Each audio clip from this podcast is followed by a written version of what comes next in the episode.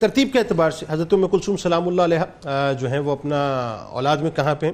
اور آپ کی جو پیدائش ہوتی ہے ظاہر ہے وہ میرا خیال ہے شاید اگر میں غلط نہیں تو ظاہری اعلان نبوت سے چھ برس پہلے آپ کی پیدائش ہوتی ہے۔ اچھا تعلیم و تربیت کس طرح سے ہوئی آپ کی؟ پھر ساتھ ساتھ وہ جو ارتقائی دور ہے آپ کے بابا جان کا، خاص طور پہ سرکار دو عالم صلی اللہ علیہ وآلہ وسلم نے جب ظاہری طور پہ اعلان نبوت فرمایا اور دین اسلام کی ترویج کا سلسلہ شروع ہوا ہے، تو ایک بہت بڑی مطلب تکالیف کا سلسلہ تھا، ایک تسلسل تھا۔ ذرا بتائیے اس بارے میں کہ وہ کیسے سہا؟ کیونکہ آپ مطلب میں اگر میں اس کو اس طرح سے سمجھوں تو شانہ بشانہ ہی ہیں نا تمام بیٹیاں۔ بتائیے۔ اعوذ باللہ من الشیطان الرجیم، بسم اللہ الرحمن الرحیم۔ سب سے پہلے تو آپ کا بہت شکریہ کہ آپ نے مجھے دعوت دی۔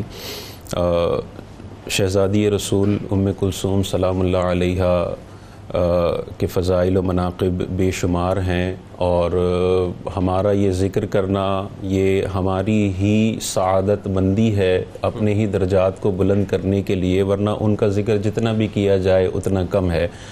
اور ان کی سب سے بڑی فضیلت جیسا کہ ذکر ہوا کہ اللہ تبارک و تعالی نے وہ شرف عطا فرمایا ہے کہ کائنات کی ساری خواتین میں یہ شرف صرف چار خواتین کو عطا ہوا ہے اللہ کہ تاجدار کائنات دونوں جہانوں کے سردار کی بیٹی ہونے کا شرف اچھا ام کلثوم سلام اللہ علیہ کو عطا ہوا اور یہ اس دور میں عطا ہوا جیسے کہ علامہ صاحب نے بھی ذکر کیا کہ اس دور میں قرآن ارشاد فرماتا ہے یتوارا من القوم من سوء ما بشر به کہ جب ان لوگوں کو بیٹی کی خوشخبری دی جاتی تھی تو یہ شرم کے مارے اپنا منہ چھپائے پھرتے تھے۔ آگے وہ باپ سوچتا کیا تھا اپنی بیٹی کے بارے میں قرآن ارشاد فرماتا ہے ایمسکہ علی ہونن؟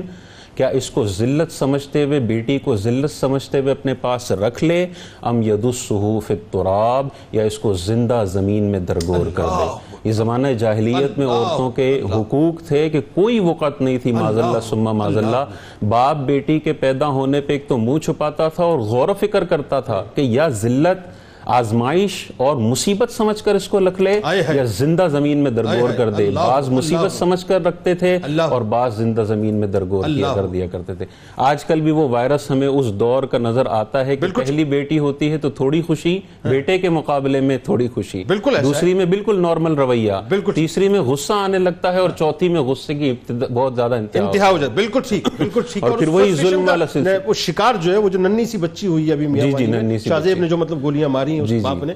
یہ تو انتہائی مطلب قیامت سکر ہے۔ انتہائی قیامت اسی کا شاخسانہ ہے۔ اور اس دور کے تو بدترین مشرقین یہ زندہ درگور کرنے والا کرتے تھے۔ آج کل کے لوگ جو اسلام کا کلمہ پڑھنے والے علیہ السلام کے امتی ہیں وہ یہ کام کرتے ہیں۔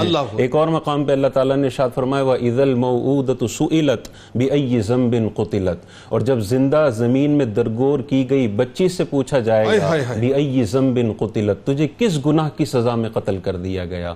یہ قیامت کے دن اللہ تبارک و تعالیٰ بیٹیوں کے ساتھ ظلم کرنے کے حوالے سے اس شخص کو کھڑا کیا جائے گا جس نے ظلم کیا ہے اللہ سوال کیا جائے گا کہ کس جرم کی سزا میں اس معصوم بچی کو قتل کر دیا گیا۔ ایسے دور میں حضور علیہ السلام کے یہاں چار بیٹیوں کی یکے بعد دیگر ولادت ہوتی ہے اور حضور علیہ السلام عورتوں کے ایسے حقوق بیان فرماتے ہیں اور اپنے عمل سے ایسے حقوق عورتوں کو عطا فرماتے ہیں کہ کائنات میں نہ آپ سے پہلے کسی نے یہ حقوق عطا فرمائے نہ قیامت تک کوئی ایسا مذہب ہے جو اسلام کے برابر عورتوں کو حقوق عطا فرما سب سے بڑی چیز آپ نے یہ ارشاد فرمائے کہ جو دو بیٹیوں کی اچھی تربیت کرتا ہے ان کا نکاح کرتا ہے وہ اور میں جنت میں ایسے داخل ہوں گے جیسے یہ دو انگلیاں ہیں۔ حضرت ام کلثوم سلام اللہ علیہ کے حوالے سے چھ سال کی عمر مبارک ہے جب حضور علیہ السلام نے اعلان نبوت فرمایا اور اسلام کے سخت ترین اور تکالیف والے دور میں آپ پورے دور میں حضور علیہ السلام کے ساتھ رہی ہیں۔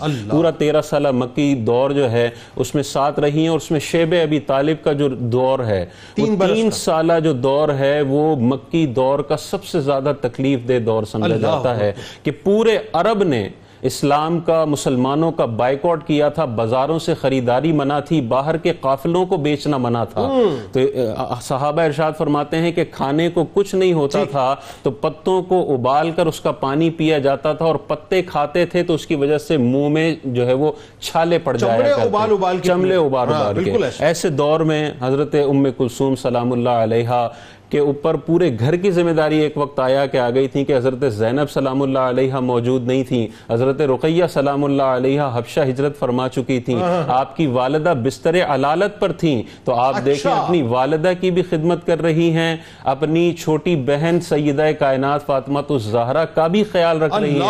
اور اپنے والد محترم سیدہ سرور کائنات صلی اللہ علیہ وسلم کی خدمت میں بھی پیش پیش ہیں۔ یعنی اس وقت ساری ذمہ داریاں سیدہ ام کلثوم سلام اللہ علیہ کے اوپر تھی بالکل بالکل۔ اور اتنی چھوٹی عمر پندرہ سولہ سال کی بالکل چھوٹی عمر کے دوران یہ سارا جو ہے وہ گھر کی ذمہ داری۔ اور حضور علیہ السلام سے اس قدر محبت کیا کرتی تھی کہ ایک ایک وقت ایسا آیا کہ حضور علیہ السلام کو کسی نے تکالیف دیں۔ گستاخی کی آپ علیہ السلام اپنے کاشانہ اقدس میں حاضر ہوئے تو حضرت ام کلثوم سلام اللہ علیہ نے آپ کو دیکھا تو آپ کے آنکھوں سے آنسو جاری ہو گیا حضور علیہ السلام نے جب منظر دیکھا تو حضرت ام کلثوم سلام اللہ علیہ کو اپنے سینے سے لگا لیا اور ارشاد فرمایا کہ پریشانی کی کوئی بات نہیں ہے ہمارا رب ہمارے ساتھ ہے۔ بے شک ہمارا رب ہمارے ساتھ ہے۔ اسی طرح اہل بیت کی محبت کے حوالے سے حضور علیہ السلام نے ایک آخری حدیث ذکر کر کے پھر اپنا موضوع ختم کرتا ہوں۔ حضور علیہ السلاۃ والسلام نے ارشاد فرمایا کہ چار لوگ ایسے ہیں کہ جن کی قیامت کے دن میں شفاعت کروں گا۔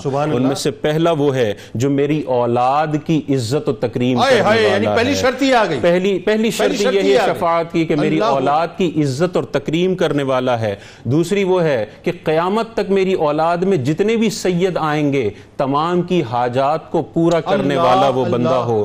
تیسرا وہ بندہ ہے جو ان کے معاملات کو پورا کرنے میں تگو دو اور محنت کرنے والا ہو۔ کوئی بھی معاملہ ان کا پھنس جائے اس میں تگو دو اور محنت کرنے والا ہو۔ اور چوتھا وہ ہے جو میری اہل بیس سے دل و جان سے محبت